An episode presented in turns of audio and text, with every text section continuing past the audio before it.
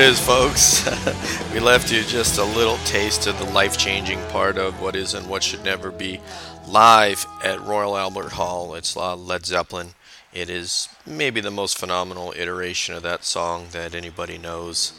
Who knows it? It, but it, it certainly is just when they get to that part about 323, and you know, of course, a lot of us had mono uh, stereo as opposed to stereo back at the time. So when he clicks, you know, he comes through the left speaker and then the right speaker, and Jimmy Page is able to do that. It's just, it's just so phenomenal. And then John Bonham attacking the drums. It's just a beautiful thing.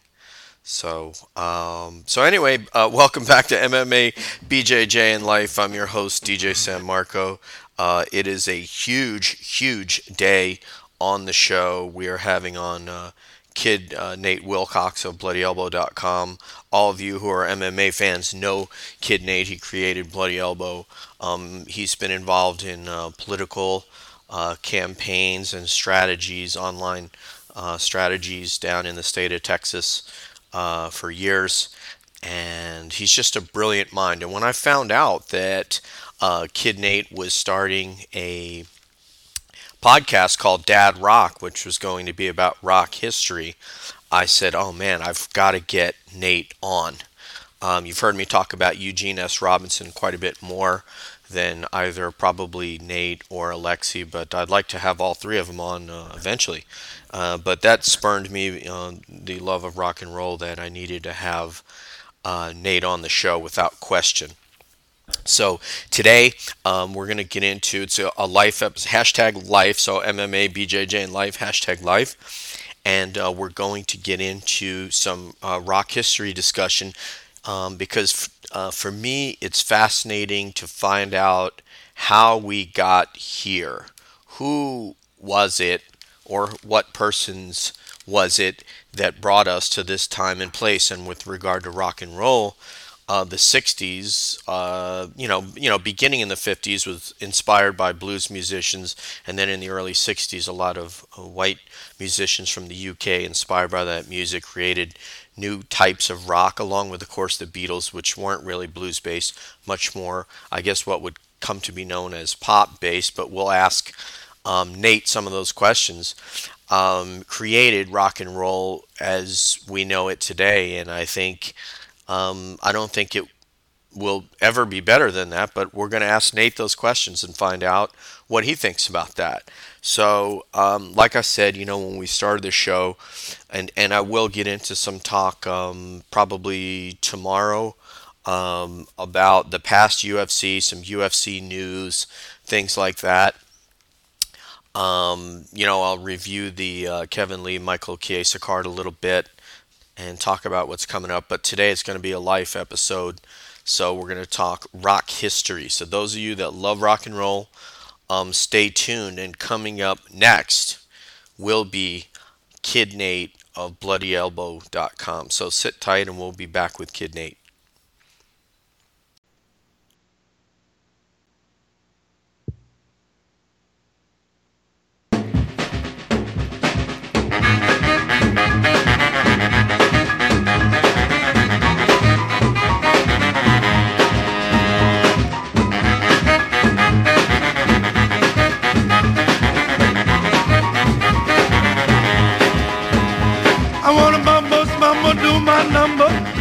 My baby all this summer.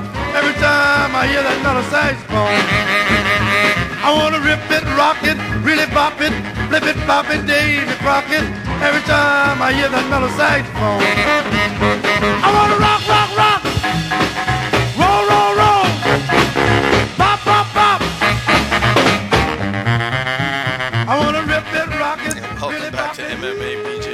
Life. Those sounds you're uh, hearing was introduced to me by our next guest, uh, a man who wears many hats that of music, that of uh, politics, apparently history and art. Also, as I as I'm reading, uh, a man of uh, of great intellect in a lot of areas. And since I had never heard this song by Roy Montrell, um, I should have known that he was going to give me a song that I'd never heard that's really cool. Um, so I really expected no less. But uh, with that, without further ado, let me introduce our our next guest on the Life episode of MMA BJJ in Life, where we're going to be talking rock history. And the, our guest is none other than Kid Nate Wilcox of BloodyElbow.com. How are you, Kid? I'm well. I'm well. I'm almost a 50 year old kid, but I'm still clinging to it. Yeah, you go for. Hey, I'm 50, so you know Eugene is what five years older than you or something. Yeah, yeah, he's up there, but you know he doesn't call himself a kid anything, but you know. but he acts like a kid, right? He's still lead. you won't let me call him Gene. I mean, you know, how immature can you get? Yeah. But, anyway. yeah. So he's still doing all the kid things. He's you know uh, sparring with guys, and uh, he's doing uh, more jujitsu a week than my body can take. I mean, I'm good for about two days a week, maybe three tops. So anyway, so so uh, it's a pleasure to have you on, Nate. And uh, one of the things that spurned this on that uh, the audience I already told them about was that I, because uh, I actually introed you earlier, is that I went on Twitter and saw that you have an upcoming podcast based about rock history called Dad Rock. Is that correct? That is correct. That's the provisional title. Uh, I haven't come up with anything better, and uh, so it seems to be Dad Rock. Yes. That is really cool because that is how the young people would refer to the music that we like. Pretty much, yeah. That's uh, yeah. As soon as I heard that phrase, "Dad Rock," and my kids adapted it immediately, and uh, they naturally hate my music. So you know, uh, uh, I, I thought, well, why not? You know, make it a badge of honor instead of a source of shame. I'm not ashamed of my but, dad rock. But you know, uh, Nate, there are kids. I know young folks here in uh, my town of Laguna Niguel that do listen to their parents' music, inspired by their parents' music, just like I was. I mean, I listened to Fleetwood Mac because my mom did, or Carole King, or James Taylor, or whatever. I mean, is that you've seen? Have you run into kids that listen to classic rock?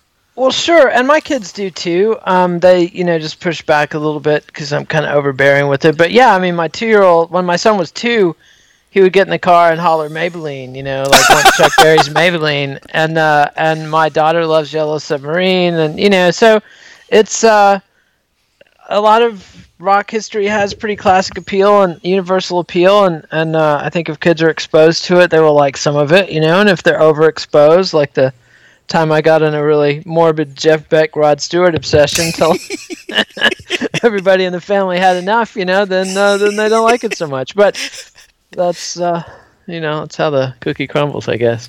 Yeah, I know exactly what you're talking about. Um, there are people that are over what I'm uh, when I get stuck on something for about six or seven days, and they're clearly over it, and I'm not. And you have to like, okay, I got to talk myself down off that ledge. Um, yeah. But yep. but I have to ask you an overarching question that is going to challenge um, your most broad thoughts about rock and roll. And um, I, I may have posed this to you on Twitter, but I want to do it for the audience. And it's something that I've wondered about for years. And Basically, it's when we look at the British invasion, we look at the 60s, we look at the giant groups of that era. I think there was a time in 69 when only one of the groups in the top 10 was, it may have been Creedence Clearwater Revival, were an American group. So, my question is what is it about that small island in the North Atlantic known as the UK um, that has produced so many great groups. What is it about their experience, maybe growing up, or their culture that has produced so much great music compared to a much larger country in ours or, or others? Well, um, I mean, that's a big question, and that's one I thought about a lot, and I don't have an answer. Um, but I've got some theories, and and uh, you know, one of my theories is that, uh, and it's not necessarily originally original to me, but there was a big backlash in the states against rock and roll in the late 50s and you know some of it was luck. I mean buddy holly died in a plane crash just because you know he got in a plane in a snowstorm with a pilot who didn't know how to use equipment and had to fly by sight and couldn't fly blind tried to fly anyway. You know and chuck berry probably shouldn't have taken a 14 year old girl across state lines. Um, you know, although that case is a little more, it's less black and white than it sounds. Black and white's kind of ironic. And the judge was definitely racist. I mean, so racist that even in the early 60s, uh, you know, his first trial was thrown out because the judge was so racist, which you had to be pretty racist for that to happen at the time. But, you know, and Jerry Lee Lewis, you know, probably shouldn't have married a 15 year old cousin when he was married two times before, but nonetheless, the authorities came down on those guys like a ton of bricks. Alan Freed, the DJ, was run off the air. You know, when Frankie Lymon danced with a white girl on his TV show, they were accused of business practices that Dick Clark, for example, indulged in to a much greater extent, but he never got in trouble. I mean, he kind of changed his ways to get out of some of the more flagrant stuff, but there was definitely this big backlash against rock and roll in the late 50s. And the Beatles were pretty much rock and roll revivalists and interested in that over the top emotional expression. And because they were British and because they looked Clean cut. funny. Yeah, they looked clean cut. I mean, they were very sharp and very neat uh, looking and well groomed, but they also had you know the weird haircuts, which struck American authority figures as comical more than anything else. And so they sort of snuck in in an in a seemingly unthreatening way. And and before the powers that could be could blink, they had the Rolling Stones on Ed Sullivan, which was a whole different kettle of fish. And so, you know, I think part of it was that British groups had a little more insulation from American authorities. I mean, as late, you know, like in 1968, the FBI was filming the MC5 playing at the Chicago Democratic Convention, and you know had a surveillance file on the MC5. And I mean, so you know, American bands had less latitude maybe with our our authorities and and so the British bands were sort of insulated from that. And and I think the, another thing, and I also think that the Beatles, um, and I don't think that the Beatles were like on a different level musically. I think if you just look at their music, there are plenty of musicians that are comparable to their achievement. I, mean, I don't think there are many that are better, but there are plenty that are comparable. But if you look at them as a social phenomenon, they were clearly on a different level. And everywhere they went, from when they were playing clubs in Hamburg or Liverpool to touring England to you know having hit records in England, they would create an audience demand that was bigger than they could satisfy. So in 1962 in Liverpool, there were literally hundreds of beat bands, is what they called them, mm-hmm. and in London there were like none. And so you know, and then when they broke out nationally, suddenly you know there were hundreds of beat bands, thousands all over the country of England, and so the they created this audience demand that then other musicians could step in and fill. And so I think that was a factor as well. I mean, you know, the Rolling Stones were already, Brian Jones had already put the Rolling Stones together and they had a concept, but they would not have been able to get away with their anti showbiz shtick if the Beatles hadn't come first and done all of the variety shows and all those things. So I think I think you have to credit the Beatles a lot, and I think you have to credit the sort of cultural insulation that the British had.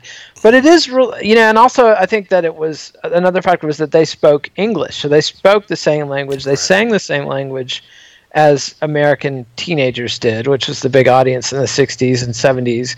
So there wasn't this language barrier to overcome, which has really, you know, hampered musicians from other countries in terms of as long as the US has been so culturally dominant, it's been very hard for people speaking other languages and singing in other languages to really break through to a mass audience in America. So I don't know, those are a couple of my theories, but you know, it's a very innately musical culture as well, with especially with the Celtic culture, you know, the the Scottish and the Irish and mm-hmm. all all four of the Beatles had Irish blood and Wow. some some Scottish blood as well and, and you know I definitely think that's a factor. Brian Jones was was Celtic, was Welsh, um, you know Van Morrison obviously Irish and but you know the the Anglo Saxons are plenty musical as well. So um, you know I, I don't know you could go on forever, but the the timing was right in the '60s for Britain to and into the '70s and '80s for Britain to way over punch its weight uh, as far as rock and roll. And we, we should point out that the Beatles were the group your parents wanted you to listen to, and the Rolling Stones, with their very sort of dark sexual themes, were the the group that your parents didn't want you to listen to in England, right?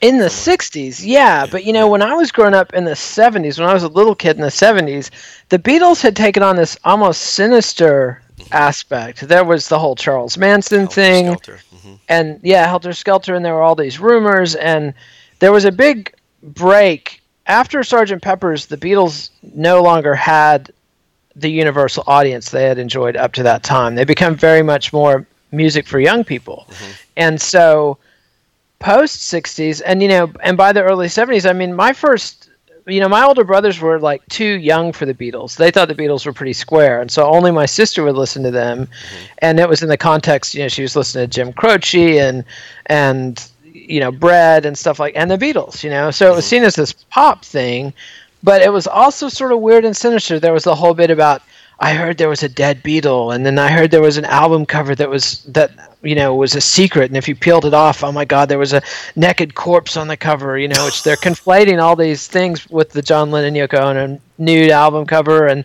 the Butcher album cover where they were photographed holding you know butchered baby dolls and meat hunks of meat and, and then slipped that out you know capitol records printed up hundreds of thousands of them before they realized maybe Oops. that's not such a good idea and so you know by the time they, they had taken on uh, the sort of sinister connotation um, by the 70s that that still fascinates me if you go on youtube there's some really weird channels uh, where people are still obsessing about the Paul is dead conspiracy theories and stuff. And I don't even think that they necessarily at this point actually believe Paul McCartney died in a car wreck in 1966 and was replaced by a clone. I mean, imagine finding a clone that was just as talented as Paul McCartney. That's like the part they, they can't, uh, you know, those theories can't ever uh, answer. But And if you can, you won't find a clone as talented as John Lennon, I think, ever again. But anyway, go no, ahead. no. I mean, yeah, you know, nobody ever accused, but you know, there's nonetheless there are some really crazy YouTube channels with hundreds of videos of Beatles conspiracies, and so I think that there is something.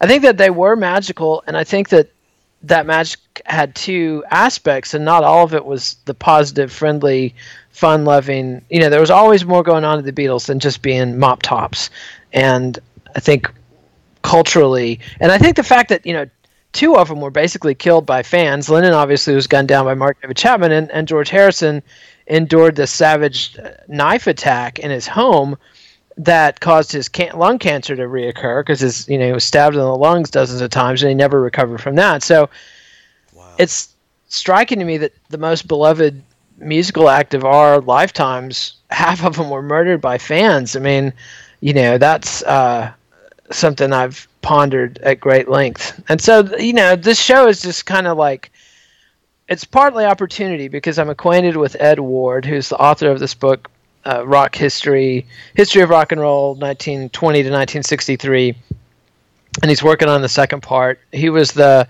music historian on NPR's Fresh Air for like 30 years. He recently retired from that. Former writer for Rolling Stone and Creem magazine, and and uh, so I've known him for a long time, and just thought it would be really interesting to sit down with him, dive deep into the book because you know he knows a lot more about rock and roll history than he could put into a book of a couple hundred pages. And just ask him some of the things that are on my mind, like why do I care about this stuff? You know, this is not necessarily going to be the most popular musical form. I mean, it's already not. You know, it's already been superseded. Is it going to have lasting staying power? I don't know. Um, you know, why do we care about this stuff? And I, I wanted to ask him some questions like that, as well as prying all kinds of great stories about Phil Spector and Atlantic Records and Chuck Berry, and you know, out of this guy who's who's interviewed so many people and known so many people, and and uh, you know, so so it's just something I'm working on, and just uh, sort of a new medium. I've never we've done a lot of podcasts with Bloody Elbow, but they've always been quick and dirty and this is one where it's actually recorded in a studio and we're editing it and and trying to do something really polished just um, and vox media was kind enough to give me uh, a pass to do this you know just for fun on the side so I thought I would seize the moment. I'm so excited for Dad Rock. And the answer now that you pose the question, I don't know why I'm so intrigued with it. I think because I feel like something was born and it lived and it still lives in the way that we spoke about on Twitter that people still listen to the compositions of Bach and Mozart and Beethoven and, and all of these greats from hundreds of years ago. So then why wouldn't rock why wouldn't this music endure for a couple of hundred years? Because I believe great music that's great, that's innovative, that's you know, I'm in I'm very intrigued when someone does something that hasn't been done before and you've never heard something like that. And and it I believe it stands the test of time. So I believe that's why um, I'm interested in it. I, I but why everybody else, it, you know, why classic rock is is still on the radio, you know, is it because of us? Because of people our age? Maybe. I, I don't know. Will it die when we die? I mean, I think that I hope that the format dies. I mean, I would love to get a do over on classic rock as a radio format because it's so limited. I mean, it's it's great. I mean, I love Lynyrd Skynyrd, you know, and Rush as much as the next guy, but it's so limited to, you know, it's it's sort of frustrating to me that you won't hear the Ramones say on classic rock, or if you do, it'd be like, you know, call mom, something weird is going on, like you know, or the Velvet Underground, like. Mm-hmm.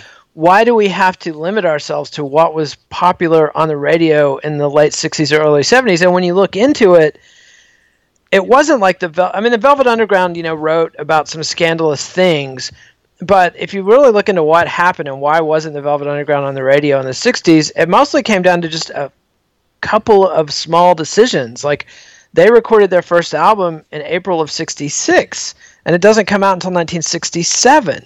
If that album had come out in 1966 and if MGM Records had put some hype and money behind it, I guarantee you some of those songs would have been played on the radio because they were great songs and they were very much I mean they were obviously decades ahead of their time, but at the same time the Velvet Underground and Nico was of a piece with what was going on in 1966 in a way they were not in 1967. So it's just this like, you know, very arbitrary sort of thing. Like the MC5, you know, that basically invented hard rock, heavy metal, and punk rock all at once. They had a, a few screw ups. Like they decided to, you know, they get in a dispute with their record company, Elektra Records, or actually with a local record store chain and they print up a bunch of memos and you know screw this record store and not in that word you know not using polite language mm-hmm. and put it on Elektra stationery. And the record store calls Elektra and is like we're going to pull all of your inventory off of our shelves. And this was the biggest retailer in the Midwest. So you know Elektra drops them. Their record was like number 30 on the charts with a bullet. And between that and getting a vicious review in Rolling Stone magazine and some backlash both on the east and west coast from like the arch hippie communities both in San Francisco and New York. And boom, boom, boom, the MC5 is done. There, you know, that didn't have to happen. And if and if I think if people had had a chance to hear the MC5 in 1968 and 69, they would have loved it, and it would have been on classic rock. And, and you know, groups like Grand Funk Railroad and Alice Cooper kind of filled the commercial void that existed where MC5 was, but they were not the MC5. And so, you know, I'd like to I'd like a shot to just rewrite that. Also, classic rock is really racist. Like, why is Funkadelic not on classic rock radio every goddamn good, day? Good point. I mean, point. you know, it, it, it's so stuff like that. I think the format has been mummified for decades, and I'd like to see a complete do-over on that. Um, so you think that the Summer of Love may have sabotaged the the uh, prior group you were talking about, the Velvet Underground, the Velvet oh, Underground, and yeah. then, so luck you think plays a lot into this of why some groups became household names and some we don't know about. Oh yeah, absolutely. And if you look at like the history of of punk rock in the states, it's dogged by bad luck like that all the way from the Velvet Underground to until Nirvana. You know, and if you look at what was going on in the 80s, like the Bad Brains, who are this African American hardcore group from DC that was just stunningly brilliant and incredible performers. Their big problem was their lead singer was a lunatic asshole, and so they self sabotaged themselves, you know, right out of a tour opening for U2 in 1987. I mean, you Oh, know, wow. like yeah, I remember that. That was when somebody Zydeco was opening for for U2, some Zydeco group. yeah, I saw and uh, tour. and so you know um, had the bad brains who were you know six seven years ahead of of the red hot chili peppers and fishbone and and and bands like that like had they been heard by that mass audience in the in the mid 80s they would have broken through. You know i mean uh, it's just it, over and over again things like that happen. Like black flag was on a label their album damaged was out on a label that was a subsidiary of mca the mca president saw it and said this is anti-parent and wouldn't distribute it. And then they got embroiled in this three-year lawsuit during which they couldn't even perform under their own name like in a garage party. And so Wow. yeah. And so you know you take the best hardcore punk band going in 1981 and you silence them for 18 months well duh of course they're going to have you know that's going to have commercial consequences. So you know over and over and over again this happened to bands and it wasn't you know it wasn't to me it wasn't so much a matter of nirvana just breaking open the doors as much as it was a series of waves that hit higher and higher points on the dam until finally the dam was swamped but it wasn't all kurt cobain and nirvana it was a lot of people building an underground audience over the course of decades, uh, uh, you know, a couple decades. I mean, from the time the Ramones couldn't get on radio, and they couldn't get on radio because Sid Vicious puked on people in England, and that had nothing to do with the Ramones, you know. Right, right. and and but the the name punk rock got a bad association, and the Ramones were linked to that, and boom, the Ramones aren't on classic rock radio ever. And you know, you hear Blitzkrieg Bop at Yankee Stadium now. I mean, people love that stuff. This is classic rock, and and it's a big part of American culture, and it drives me crazy to this day that it's still seen as somehow not in the pantheon or not something that you can play on classic rock. When honestly, I think most of the audience wouldn't even know the difference. I mean, the sixty-year-olds probably would squawk, but there's fewer and fewer of them, you know, and and mm-hmm. classic rock is going to have to adapt or die. I assume it's going to die as a as a prominent radio format, but we'll see. I mean, Sirius Radio is awesome, but they do the same thing even on their like 50s channel, which I found great.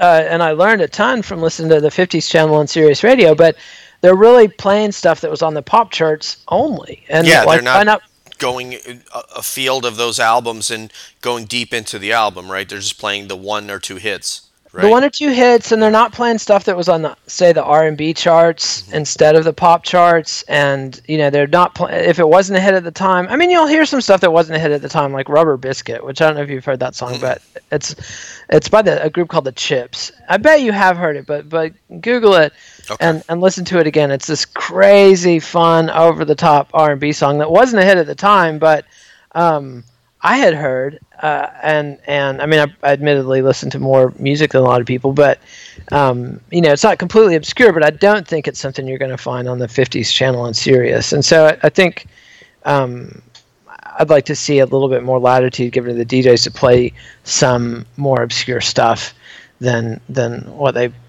play at the moment. But um, anyway, that that's sort of a, a, a side note.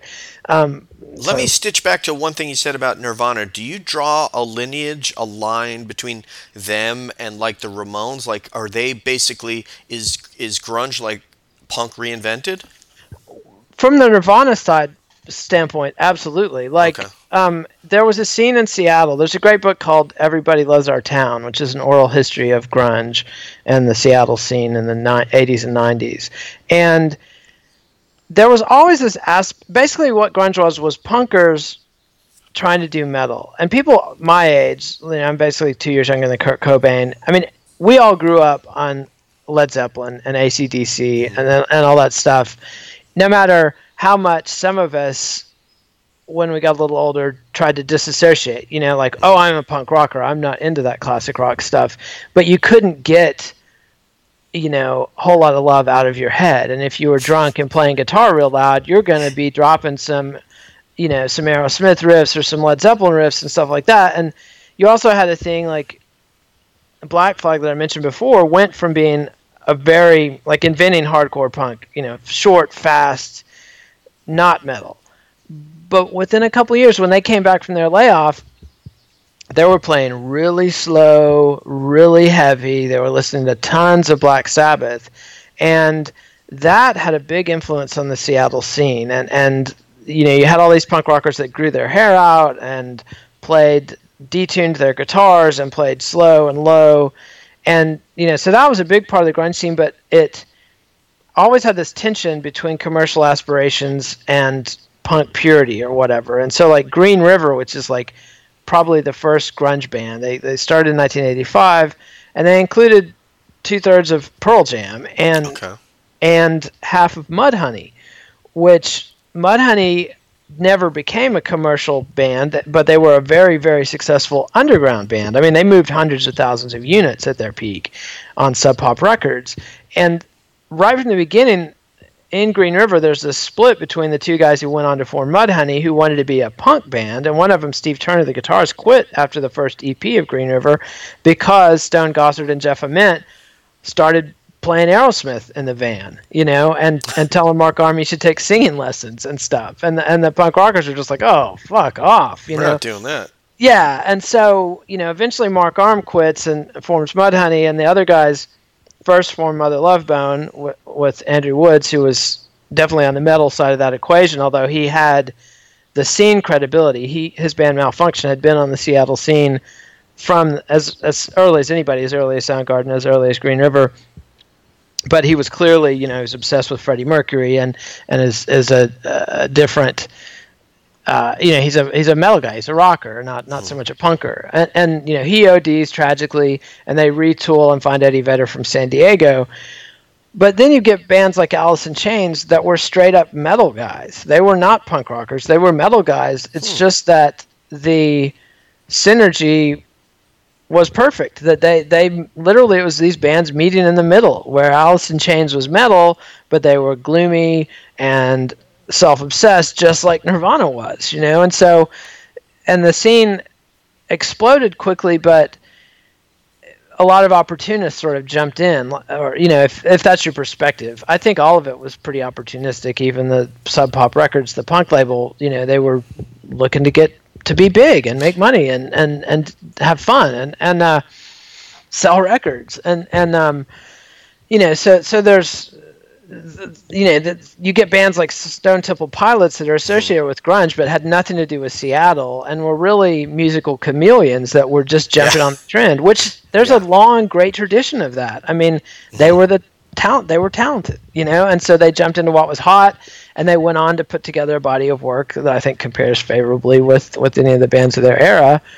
But I don't It know. wasn't I- original. Eh, I don't know that it, it was. I mean, none of it was original. That's the thing about grunge is uh, I'm kind of down on grunge at the moment because it was pretty derivative of classic rock and it basically led nowhere. I mean, the future of music was with hip hop and with what Run DMC and the Beastie Boys were doing around the same time and Public Enemy and groups like that. Not so much with the rockers with their guitars and and and whiteness and uh, so you know, I don't know. And also, like, if you read Everybody Loves Our Town, it's just this endless litany. I mean, they're still overdosing. You know, Chris Cornell just OD'd or killed himself. Can Uh, I can I ask you something about that? Sure. Yeah. Do you find that, and, and we're totally, um, everybody just excuse us, we're not trying to pretend like we know, but just to come up with a possible theory, do you believe that some of these folks like Chris Cornell that are super talented look at a Kurt Cobain and a Jimi Hendrix and a Janis Joplin and a Jim Morrison and a John Bonham, these people that died way too young and said, I can't you know, I can't burn out, you know, I can't rust out. I have to I have to end it now to be a musical legend. Like do you uh-huh. think there's a pressure that they not fall into this lifestyle of, you know, like you and I have where maybe there's a family and kids and growing old or do you think there that pressure exists? I don't. At, at this point, you would hope not. You know, I would. I would have. It was very sad that what happened to Chris Cornell, and and great sympathies to his family and friends. Um, I, and I don't. I think it was just more routine than that. I, I I think that that was sort of a factor with Kurt Cobain, but Kurt Cobain was very young, and I think Cornell had moved on past that, but just couldn't get past the depression and the drug addiction, which are very serious diseases and, and problems. And I think it's more a case of rock and roll not being the answer. Like, you know, like the musician's life has always been a really hard and basically bad one.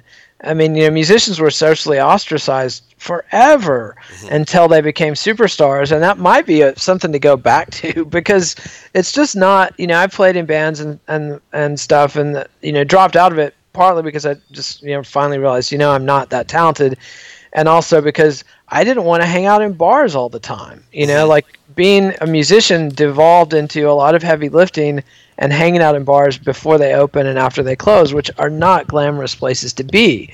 You know, bars with the lights on are just gross, and uh, it's true.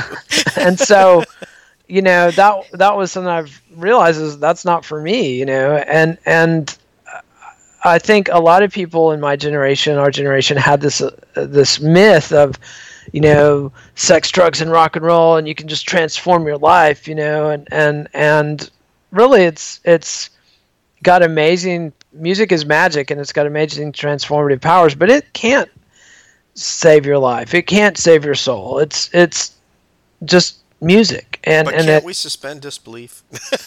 well, you know, you can for the length of a concert yeah, or a yeah. album or a documentary or a joint or whatever, but you know, in the morning, I mean, I just I really feel terrible for Chris Cornell's family and his kids and and you know, and uh, I've I've lost friends to suicide, and, and I sympathize. I I can't imagine the emotional pain they're going through, but it's also a pretty hostile act to all the people that survive you, and so I've got a lot of anger at my suicide suicided friends. You know, like, I mean, I don't it's a I'm torn, you know, but it but it, it it hurts a lot of people when you kill yourself that way. I mean, you know, I think Courtney Cob I mean Frances Bean Cobain has a really healthy attitude about her dad. My dad was an asshole. He was a chicken shit. He ditched me, you know, and and from her perspective, he absolutely was. And and I, you know, I, I see his genes coming through in her when she's that iconoclastic about her own dad. Mm-hmm. So um, you know, I mean, all of this is kind of uh, well, like the topic. It's conjecture. Of, we we don't yeah, know what they were thinking and feeling. Yeah, and it's also not on topic for my show, which stops in 1963. You know, mm-hmm. we're literally talking about because I've really gotten fascinated with where did rock and roll come from, mm-hmm. and and and I'd always I was always pretty familiar. I, I was very lucky in that I had older brothers who were really into music, and I was exposed to a lot of stuff. For a kid growing up in Borger, Texas, for my first favorite record to be the New York Dolls cover of "Stranded in the Jungle," that's pretty unique. You know, like, wow, I don't know that one. I have to know that. Okay. Yeah, the New York Dolls were like the American glam band and one of the key progenitors of punk rock, and they they were junkies and they dress up like women on their album covers, so they didn't have a chance of breaking it in America. Right. But in when England, they, they probably out, loved them. well, they, no. they they were they were lo- liked in England, but they didn't they didn't really get a chance to tour England enough to really have a big breakthrough there. Okay. But they um they were put out on Mercury Records, and their album came out at the same time as Aerosmith's first album. And my brother, you know, who's just a 14, 15 year old rock and roller at the time reading Creem magazine, he came home one weekend with the the first Aerosmith album and the first New York Dolls album, and they're both very comparable to him at that time. They're both bands based on the Rolling Stones with a lead singer and a brunette guitar lead guitarist and who looked just like Keith Richards and you know they they there was a lot of similarities between Aerosmith and the New York Dolls, and one of them, one of those bands went on to massive fame and fortune, and another one burned out really quickly, largely because of heroin. Um, you know, and and and became, but they became like the Sex Pistols' favorite band, you know, and the Smiths' favorite band, and so they had this huge wow. musical influence. Um, and then they also Poison based their entire look and career on the New York Dolls. Wow. So you know all those bands like Motley Crue and Poison and all those '80s hair metal bands were actually really heavily influenced by glam rock of the 70s. You know, I mean, like Quiet Riot's two hit singles were both songs by Slade, which was a huge That's glam rock band. You know, so um, these. I I feel like sort of like talent will out, and and and great music will eventually become popular, even if it takes a while. And so glam rock, like T Rex had one minor hit in the states in the '70s, but he was a god in England. Like he was the Beatles in England in the early '70s, and David Bowie was right there with him and sort of broke through in America. But it wasn't until the '80s that David Bowie broke through, and then he was a totally different thing. He was new wave MTV Right. David Bowie, not glam rocker David Bowie. But glam rock came out came broke big in the states in the 80s and it's not as good as you know Slade Quiet Riot basically sucks. And uh, and Slade is great or you know very good. And so but the music got out there uh, one way or another. And the look got out there the whole androgyny. You know it's so funny that something in 1973 of dudes putting on high heels and makeup freaked people out in 1973 although Kiss was watching them closely and adapted that and and uh, and you know changed it a little bit and had massive success. But uh, you know, in 1986, every football player in my high school was listening to Poison. You know, and it didn't bat an eye that they all looked like prostitutes. You know, and Yeah. and so uh, you know, it's just funny what. You know, but that was after Boy George and all this other stuff and David Bowie, and we we we we sort of processed that that middle America had gotten over the fear of androgyny or whatever that was so shocking in the 70s. But My a- recollection of Bowie was that six, I think I was in sixth grade, so I'm 50, so maybe I'm a year older than you. And a kid told me I had gone to a new school, and one of the boys there that befriended me, uh, when I went to his house, it was all about David Bowie. There was nothing else but David Bowie, and I don't know how he got to that place. It must have been one of his parents, I can't remember. But he turned me on to David Bowie, and David Bowie was different than everybody else that, that, that I knew of at, the time. yeah, and that's kind of how word got around. I mean, we didn't have the internet. Like, I got into the Ramones in seventh grade because in, in our school, in my town, two elementary schools merged into one middle school. So in seventh grade, we were meeting all these kids from across town. One of those kids that I became friends with had seen Rock and Roll High School on cable and had fallen in love with the Ramones. And so immediately we had a whole clique of 20, 30 kids that were into the Ramones in Borger, Texas, you know? So cool.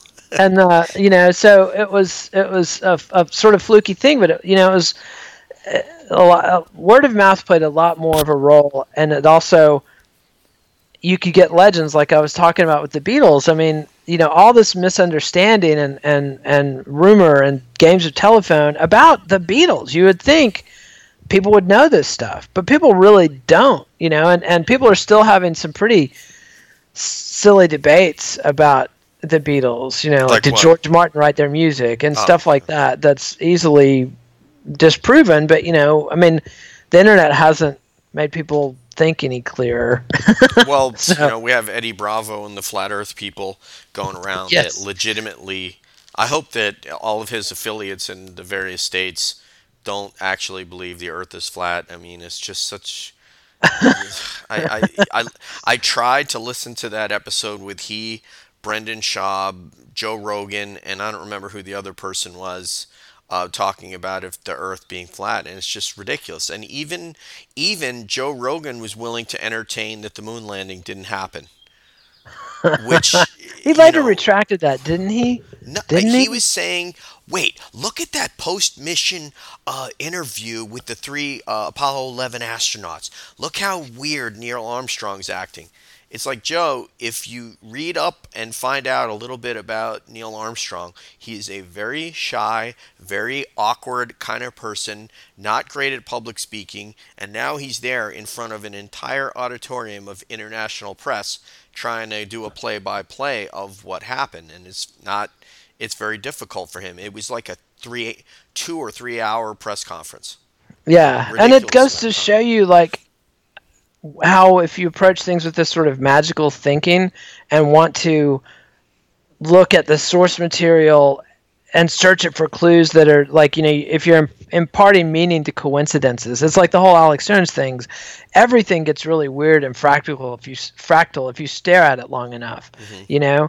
And it's just like the kennedy assassination. If you dive into that it's an endless hairball. I mean anything that you investigate at that depth is going to just get reach a point where it stops becoming more explicable and it gets weirder and weirder because you know the world is Im- immensely complicated and there's no way to know and explain every action. You know if you're looking at say several hundred people in November 1963 at this point you can't explain everything that was going on. They're not alive to tell us and they didn't write down what they were doing every moment of the day and and all kinds of weird coincidences come into play and so you know Occam's razor is a great is your friend the mm-hmm. simplest answer is probably uh, you know, probably closer to the truth than some really complicated thing.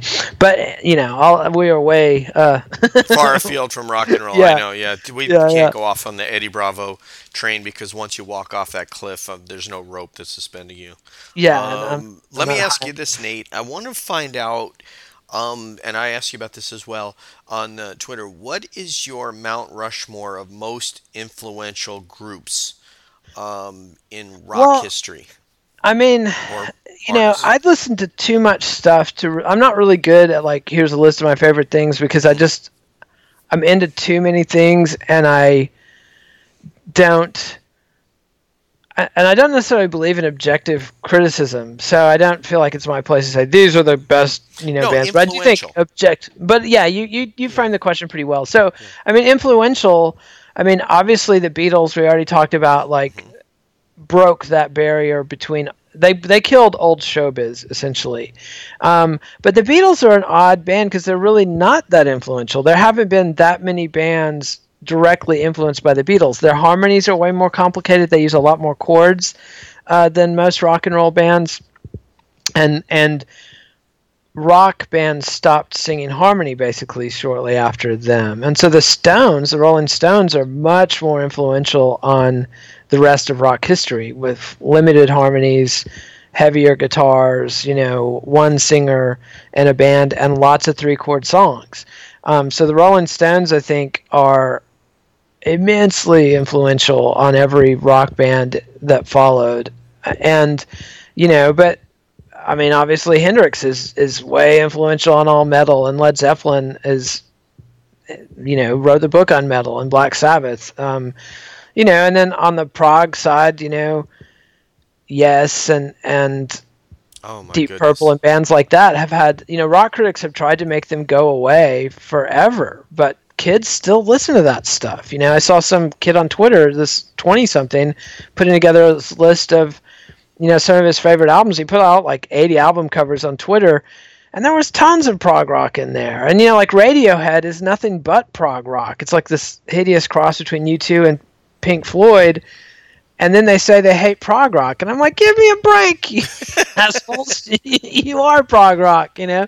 And so, I mean, uh, you know, uh, I mean, you know, stuff that's influential. I mean, James Brown is so influential, oh, we can't man. fathom it. I mean, every hip hop group ever is basically built off the beats uh, of James Brown, and um, you know, so I would, I would Beatles, Stones, James Brown, Led Zeppelin would be kind of the the troika, and then the Kinks. Like, I mean, almost all punk rock comes out of "You Really Got Me," and and uh, that's and that, true. You know, and and you know, and, uh, I mean, I could uh, you could go on forever. The Dead uh, were enormously influential with all those jam bands that popped up like Cancer in the '90s. I mean, you know, so so you know the Dead. I mean, I remember that was like I was 24 or something. I was working at the phone company. I was a Kelly girl. I was a temp, mm-hmm.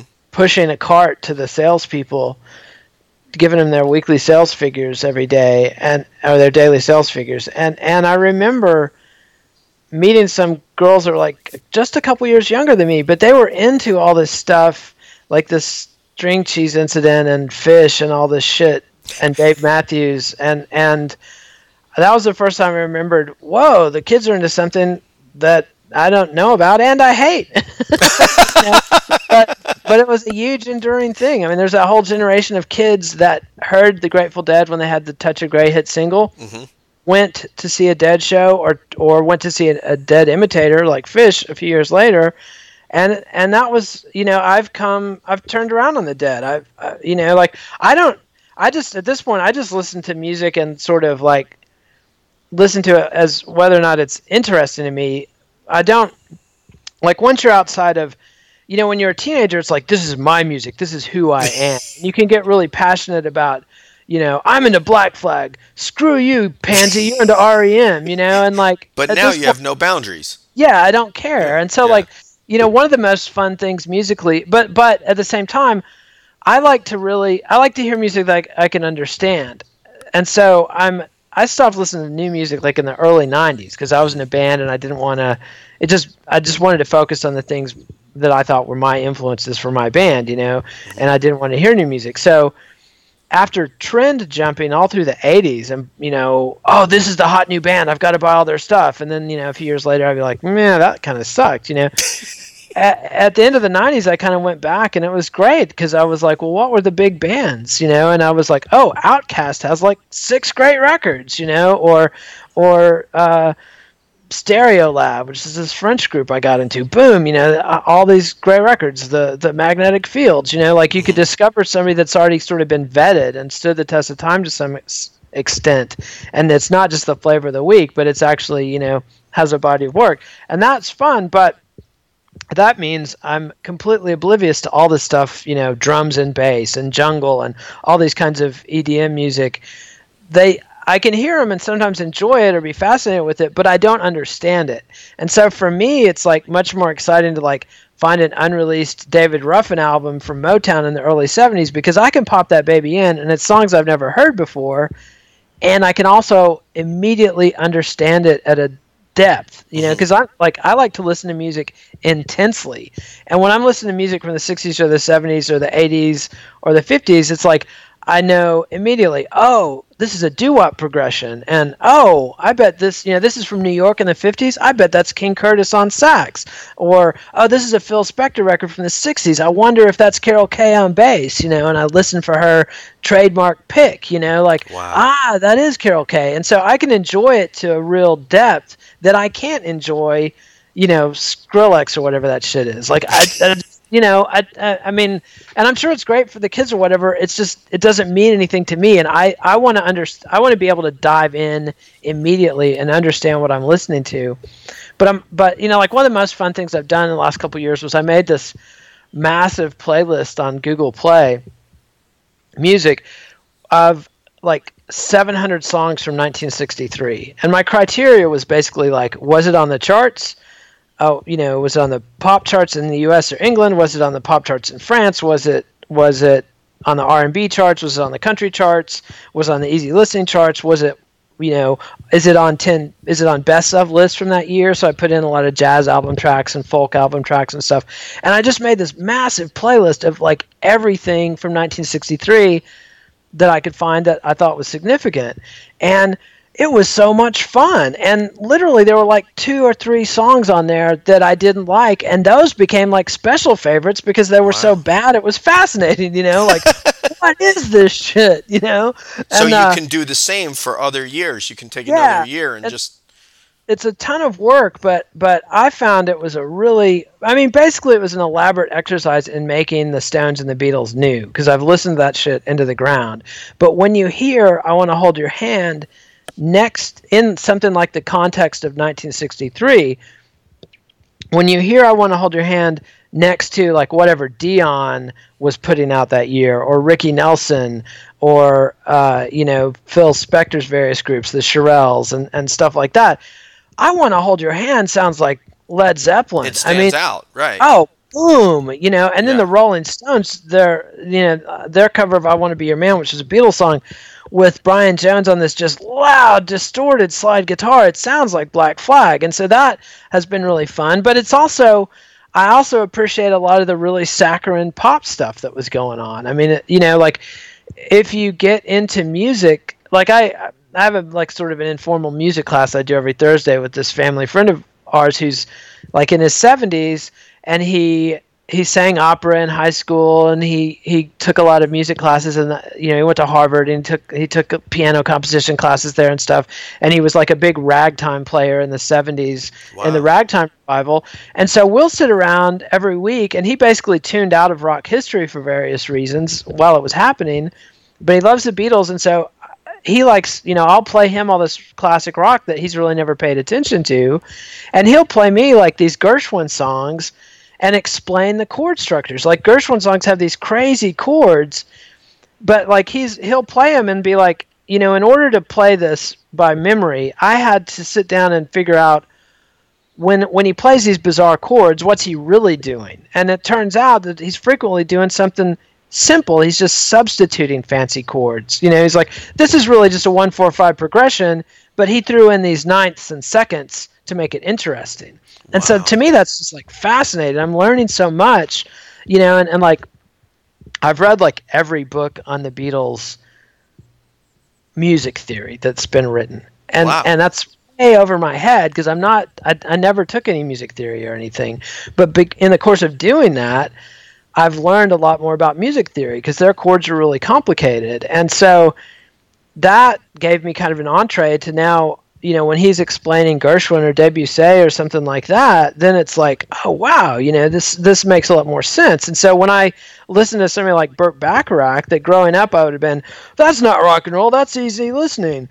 But if you listen to like the songs Bacharach wrote for Dionne Warwick in the early '60s, you know, like does anybody know the way to San Jose? I mean, I grew yeah. up that's just a pop song. I like it. And but when you listen to it, there's a lot more there yeah, it's this ma- like Bacharach was right up there with Brian Wilson and, and Lennon McCartney, and that he was one of the few songwriters, pop songwriters of the '60s that was actually musically sophisticated and and, and you know using all these jazz chords and these long phrases and weird time signatures, but he's playing with the same session guys that like Atlantic Records is using for the Drifters. So you've got all these basically jazz musicians who are playing rock and roll as their day job during the day, mm-hmm.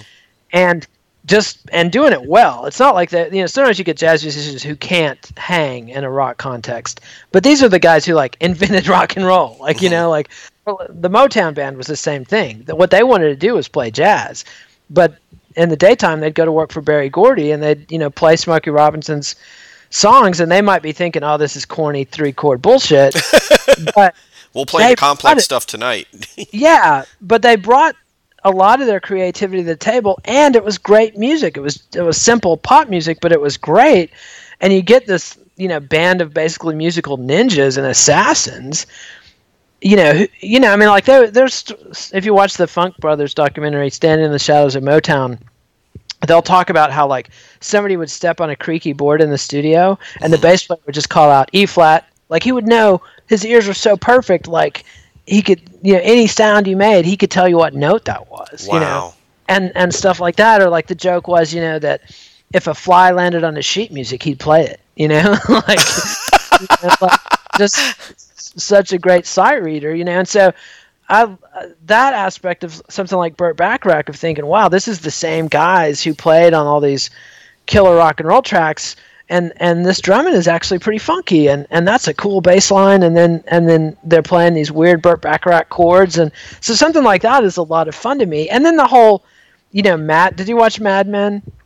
Um, not much, a little bit of a couple of seasons, but uh, I know that was the thing on American AMC channel. I think it was. Yeah, yeah, and yeah. so I've I that was a really fun show for me because I've been fascinated with that whole Doris Day, Rock Hudson era for a long time, mm-hmm. and and and the baby boomers like look at that as something you know oh we killed that era and we're glad, but I oh, go back and look at it and it's like I remember seeing Doris Day movies on TNT in the 80s and being like wow this is dirty you know like wow she's she's a single young girl and Cary Grant's trying to take her away for the weekend and we know what he wants you know? And like at the time that was seen as like sort of corny but to me it was like wow this is actually you know I'm blushing you know like uh, uncomfortable. Is that the same era as like Breakfast at Tiffany's? Because I recently yeah. watched yeah. that and thought it was fascinating.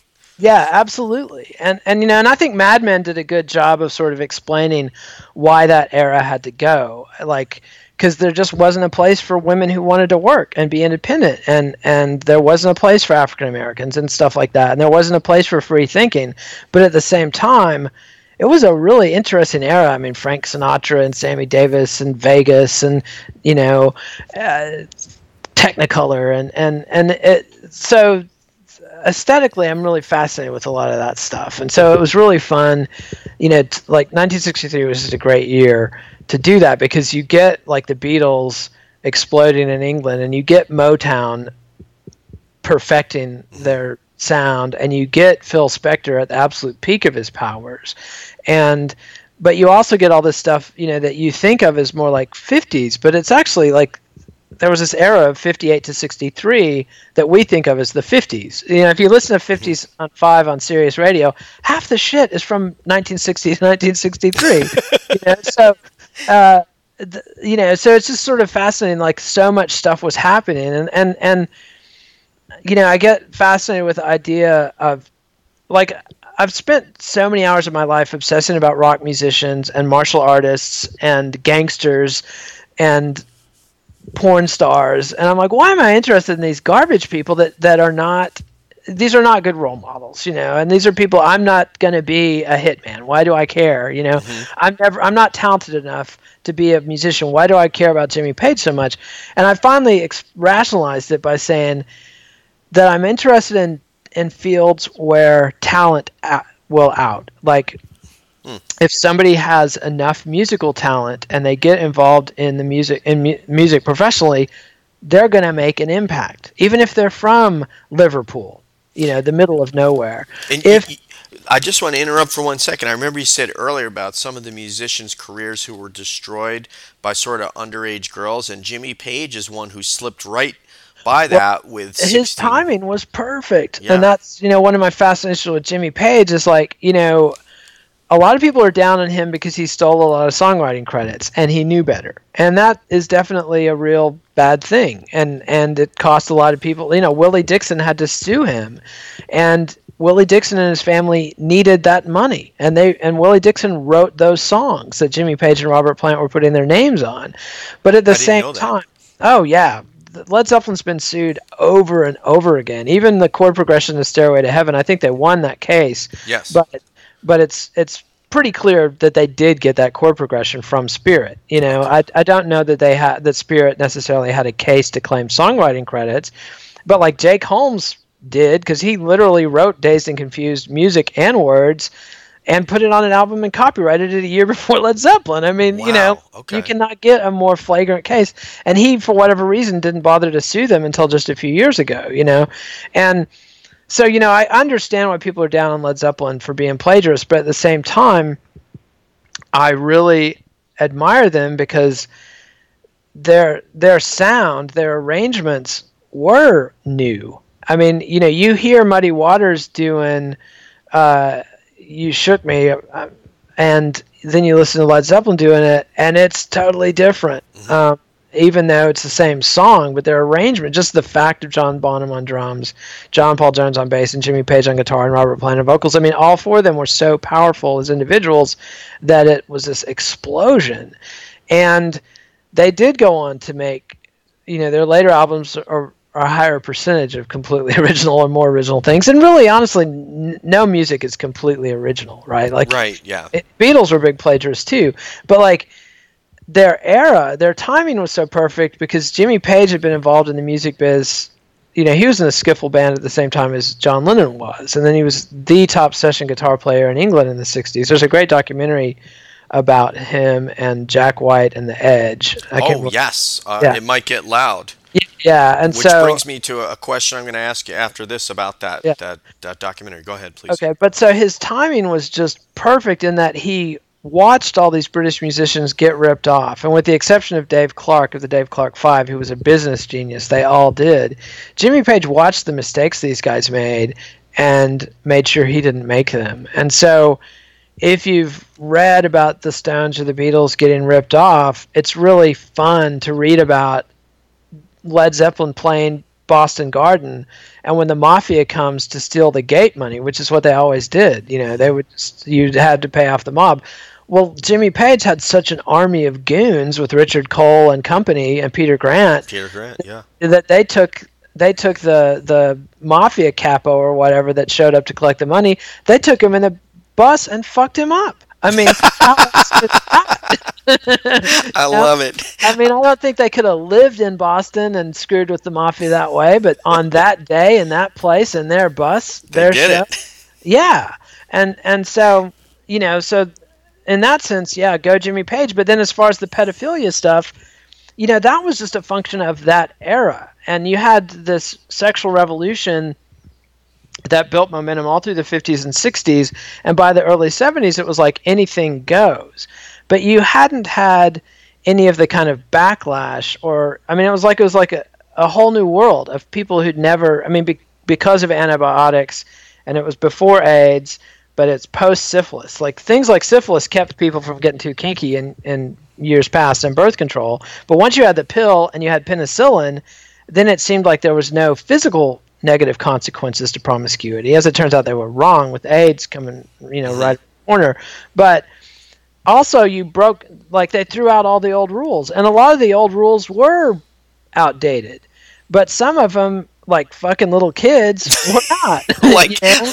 like But- Jimmy Page calling the modeling agency and saying, "Yeah, that girl in the ad, um, yeah, oh, she's only 16. Oh, yeah, have her come down the club. We're gonna be playing Yeah. tonight." Like sixteen. I mean, we're talking twelve-year-olds. Like oh wow, I didn't know he was. LA scene. Okay. a big part of the LA scene in the early 70s was literally 12 and 13 year old girls who were partying with the bands and all that came with it. And, you know, I think that we are currently living in a very judgmental era, especially judging people in the past and not wanting to cut people slack for, well, those were the standards of their time. Of the, the era time, sure. Yeah, and so I think I, I wouldn't call Jimmy Page a pedophile because he wasn't. I mean, that's a technical term. It means literally you're attracted to prepubescent children. He was attracted to pubescent girls, and Yeah. that's different. I mean, and state of uh, age of consent laws are somewhat arbitrary. Like Japan didn't have an age of consent law until like the early '90s, and so you know, and you know, we there were many states had an age of consent of like 14. And it's uh, and- 16 in the UK currently, I Yeah. believe. And so, you know, like historically, when they first formulated age of consent laws, the thinking was puberty plus a year.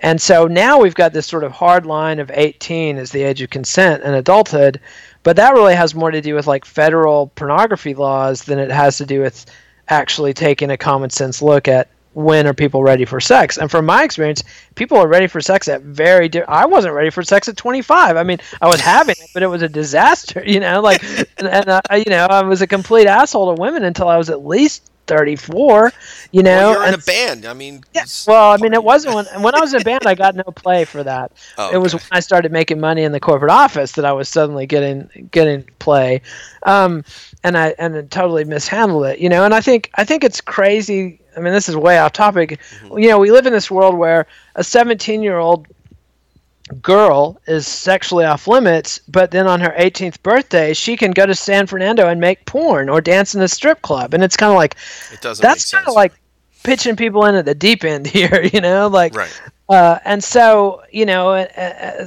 anyway, so so I think when you read about Jimmy Page or David Bowie or Iggy Pop or any of these guys in that era having sex with twelve year olds, yes, there was a lot of skanky exploitation going on, and we should condemn that, mostly with a mind to not doing it now. Um, but there was also that was what was happening then, and a lot of those women who experienced that were like, "Yeah, I slept with David Bowie when I was 13, and it was awesome, and I'm so happy I did it." And so I think you have to credit their lived experience as well. Um, you know, I'm not saying I want to change the age of consent. I've got kids. I don't want any grown-ups creeping around them. You know, and and I, but and I think people that are our age that are Gen X know what I mean when I say when we were kids, it was literally open season on kids, and you know, and then you have this enormous backlash to now you've got high school kids going looking at hardcore prison time and being on the sex registry list mm-hmm. because they took a picture of their girlfriend's tits. Like I think you know, I think we we're swinging wildly between extremes, and hopefully we can find you know a more sane middle ground at some point. But I, I think sex will always make people crazy. But anyway, we're way off the music. So uh, let me ask you one more about it. Might get loud that I'm curious about. Um, and I really want to get your take on on this. At the end of that um, movie, they play together that song from the band. Is it "Take a Load Off Mary"? Right? Yeah, yeah, the weight. And and is that what it's called? Okay. And I'm curious. There were so many uh, members of groups that called the band an influence and spoke of them with such reverence. People like David Crosby and on and on. So I'm curious if you uh, find a connection with that. Why they were so revered that that group, the band. Well, I mean, you know, the band's never been a special favorite of mine. Um, Nor mine. And and you know, like my thinking on them was like you hear about what great musicians they are and what a great guitar player Robbie Robertson is, then you buy the Big Pink or their their self-titled album, and it's like I don't hear any guitars. You know, it's like it's kind of like my reaction to Bruce Springsteen in the '80s. I see the Telecaster, I don't hear the guitar. you know, like and so. So but true. I was coming at it from a very, you know, I was in a band that was all about rock guitars, mm-hmm. and so I was very much narrowing my aesthetic to things that like ZZ Top or Where's my Billy Gibbons? Okay. Yeah. And so at this point that I don't have an aesthetic agenda and that I've heard a lot more, like um, I understand the band and their place in time much better. And like they were essentially Bob Dylan's band at a time when Bob Dylan was basically Elvis. And so they and and Dylan had this car bike rack, motorcycle rack and stopped playing for a couple years and never really became, never went back to being a full time rock star like he had been in '65 and '66. And so the band kind of took that mantle, and they did the basement tapes with Bob Dylan, which wasn't released at the time, but they sat down with Bob Dylan while he was recovering from his motorcycle wreck and just recorded literally hundreds of songs, which have come out on CD in the past couple of years, and are awesome. And they and the and the course of that, they went from being this down and dirty R&B Toronto bar band to being this like inventing Americana music. And so for people like Eric Clapton, it was this huge breath of fresh air. Like Eric Clapton had kind of got, gotten himself into a cul-de-sac with Cream of playing loud and playing solos and not listening to each other. And Jack Bruce and Ginger Baker are both soloing at the same time as I am, and nobody's, you know, it's all happening at 120 decibels. And so to hear some guys that are turning it down and really listening to each other, and it's about the interplay of the group you know, and also some some really great singing and, and songwriting. So yeah, I get that. And and you know, bands like Wilco and Uncle Tupelo, like entire genres are are built around what the band did. I don't necessarily like that stuff that much, but I recognize like I, I worked with a guy who's, you know, 10, 20, 15 years younger than me in an office a few years ago, and he loved the band, you know, and this is like some guy in his 20s in 2009 who's way into 70s music and totally different 70s music than I was into. Like, he had never really heard ACDC. And for somebody my age, it's like, how do you not hear ACDC? it's like, the anth- anthem. It's yeah. like the national anthem. but just within a few years, it was not anymore, you know? And, and, for kids of that age, it seems like the band is really a big deal. So it seems really clear that their music has lasted. And also, if you listen to the live tapes of Dylan and the band in England, you can hear that Robbie Robertson is this crazy, nasty guitar player. And if you listen to the stuff he did with Robbie Hawkins, Ronnie Hawkins, in the early 60s, one of my Stones books, uh, this guy who lived with the Stones, Jimmy Phelge, uh, uh, who you know is this big part of Stone's legend because he was disgusting and wore his underwear on his head and spit on people and stuff. and he wrote this great memoir of living with Mick and Keith and Brian Jones, and he talks about like he lived with them from the period when they were a club band until they broke in 1963, you know, and was friends with them up to 65. And so it's this great memoir of the early Stones. And he talks about early on one day they had been to a radio station and Brian Jones was like a compulsive thief and he had come home with this pile of records he had swiped from the radio station. And they go through and the, you know they listen to all this stuff and figure out what it is. And they find this record by Ronnie Hawkins and the Hawks, a cover of Bo Diddley's "Who Do You Love," and they'd never heard of Ronnie Hawkins, and it was the last one they put on.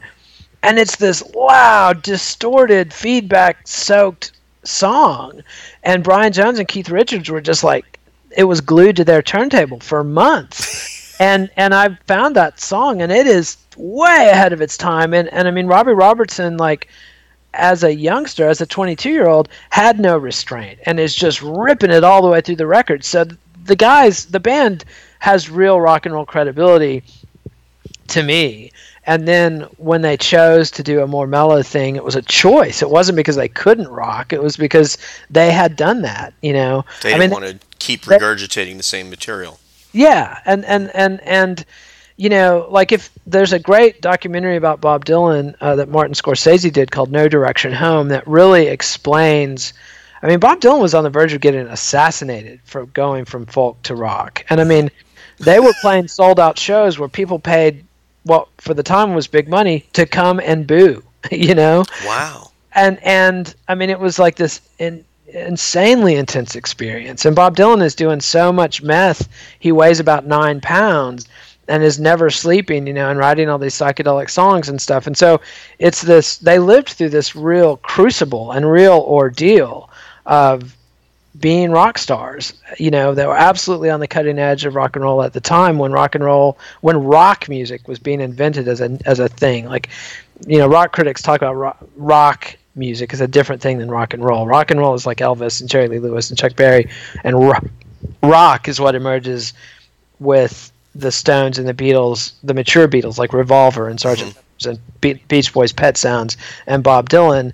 And and you know there was this this year 1966 where it seemed like anything was possible, and all these sound, all these people were coming from all these different places and doing comparable things, uh, you know. And so uh, you know, mad respect to the band. I, I just read Robbie Robertson's autobiography, and it's it's really interesting. Although the rest of the guys in the band all think he's a complete asshole, but oh, go figure. I mean, we could go into the police and how Yeah. many other bands that are that way.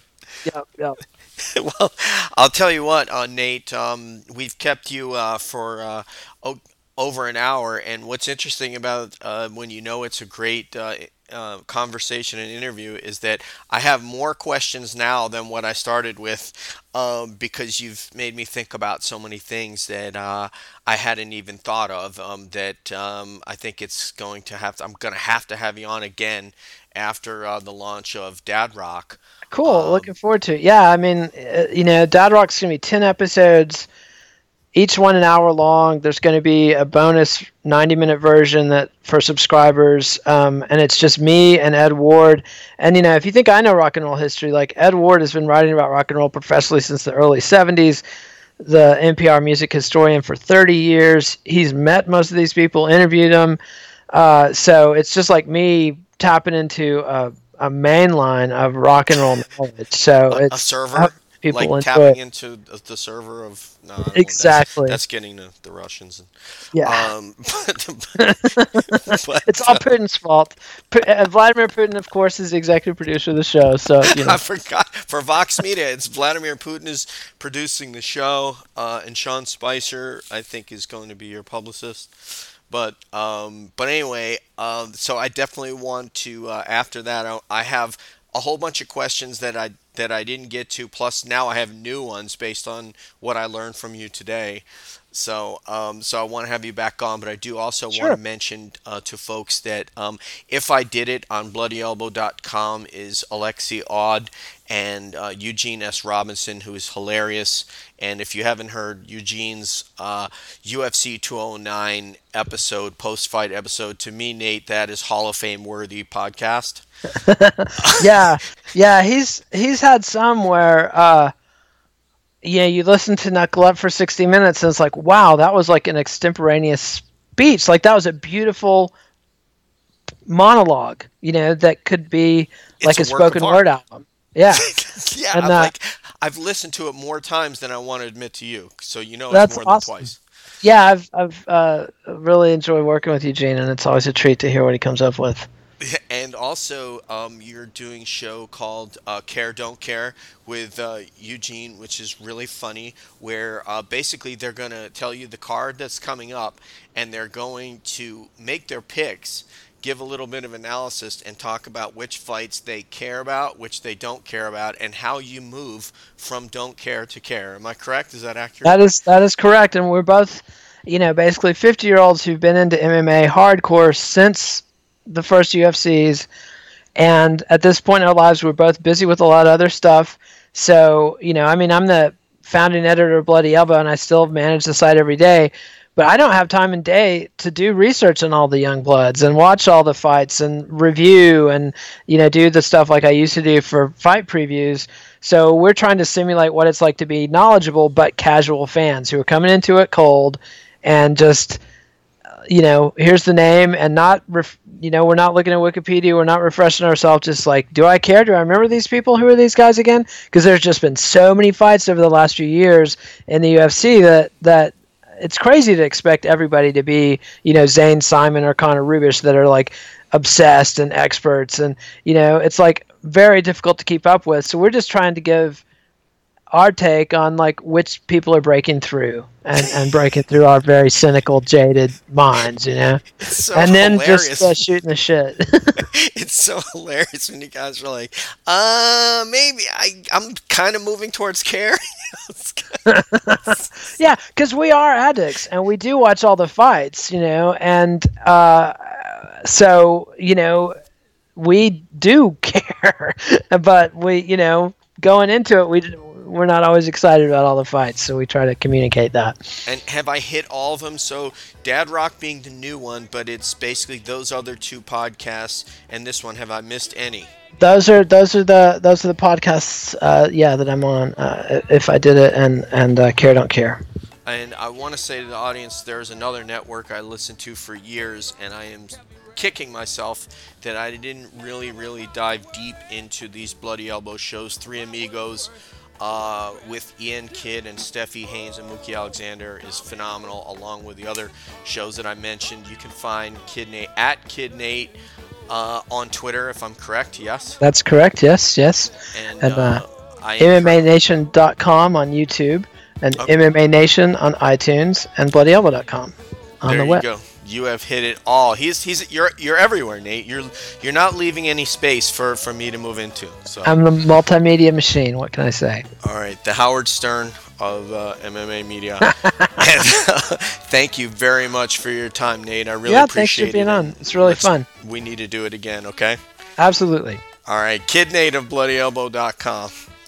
And uh, folks, we're taking you out to um, uh, Domino from uh, Van Morrison since he mentioned Van Morrison. But um, I really appreciate his time. He has um, so many things that he's doing relative to MMA media and everything. I really greatly appreciate um, Nate's time. So uh, we'll bring you more life episodes, and we're also going to bring you. I'll probably have him on to talk MMA, etc. But I think he enjoyed himself. So um, I thank you all, and as always, being the curious person that I am, I always wonder what's up around the bend.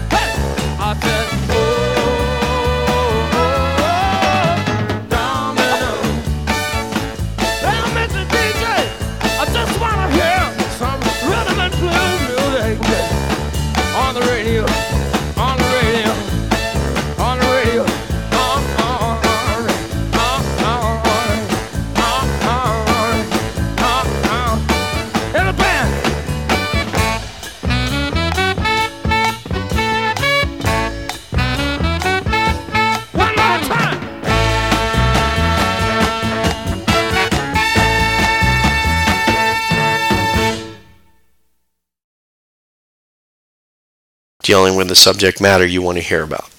So thank you, everybody, once again.